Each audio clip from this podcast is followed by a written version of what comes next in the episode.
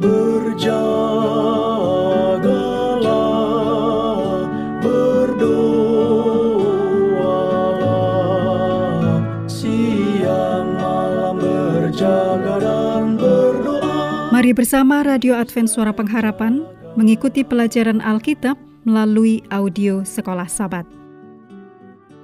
Selanjutnya kita masuk untuk pelajaran hari Kamis tanggal 8 Juni. Judulnya Yesus, satu-satunya perantara kita. Mari kita mulai dengan doa singkat yang didasarkan dari Wahyu 5 ayat 9. Engkau layak menerima gulungan kitab itu dan membuka meterai-meterainya. Amin. Berjaga berdoa lawan musuh yang kuat akan datang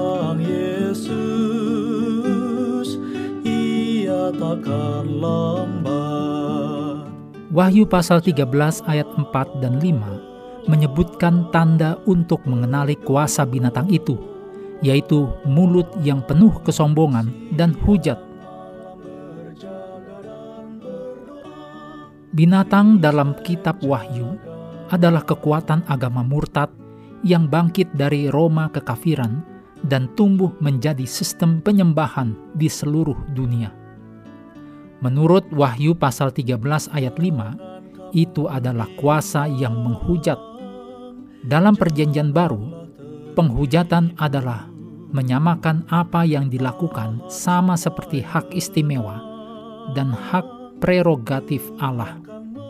Lukas pasal 5 ayat 18 sampai 26 dan Yohanes 10 ayat 33 menyebutkan dua aspek penghujatan, yaitu dapat mengampuni dosa dan menyamakan diri dengan Allah.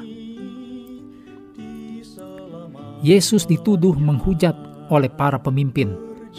Dalam kasus Yesus, tuduhan itu tidak adil karena Yesus memang memiliki semua kuasa dan hak prerogatif Allah, termasuk hak untuk mengampuni dosa-dosa kita. Dan itu karena Yesus adalah Tuhan. Atau seperti yang Yesus sangat tekankan dalam Yohanes 14 ayat 9 dikatakan, Telah sekian lama aku bersama-sama kamu, Filipus, namun engkau tidak mengenal aku, Barang siapa telah melihat aku, ia telah melihat Bapa. Bagaimana engkau berkata, tunjukkanlah Bapa itu kepada kami. Sementara itu, 1 Timotius 2 ayat 5 mengajarkan bahwa ada satu perantara antara Allah dan manusia, yaitu manusia Yesus Kristus. Sebaliknya, Gereja Roma mengajarkan bahwa imam adalah perantara antara Allah dan manusia berdosa.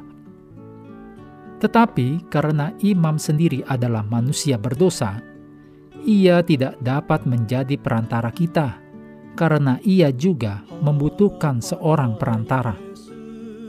Penghujatan juga didefinisikan sebagai seorang mengaku sebagai Tuhan atau berdiri di tempat Tuhan Berikut ini dua pernyataan dari sumber resmi gereja Roma.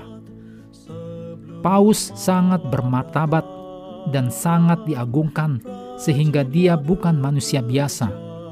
Dia adalah Allah di bumi. Kutipan Lucius Ferraris Papa. Artikel 2 dalam bukunya Prompta Bibliotheca tahun 1763 jilid 6 halaman 25 sampai 29. Paus Leo ke-13 mengatakan, "Kami, yaitu para paus, memegang di bumi ini posisi Allah yang Maha Kuasa."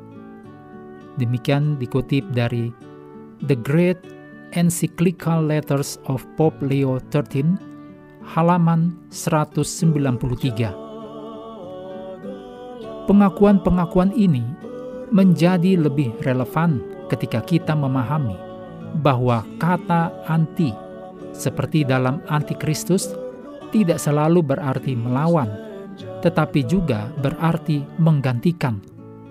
Oleh karena itu, bicara penghujatan, maka antikristus juga berarti menggantikan Kristus demikian.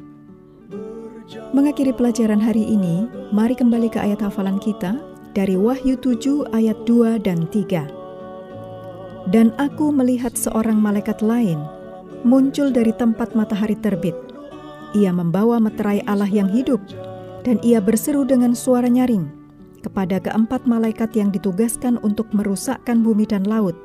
Katanya, Janganlah merusakkan bumi, atau laut, atau pohon-pohon, sebelum kami memeteraikan hamba-hamba Allah kami pada dahi mereka.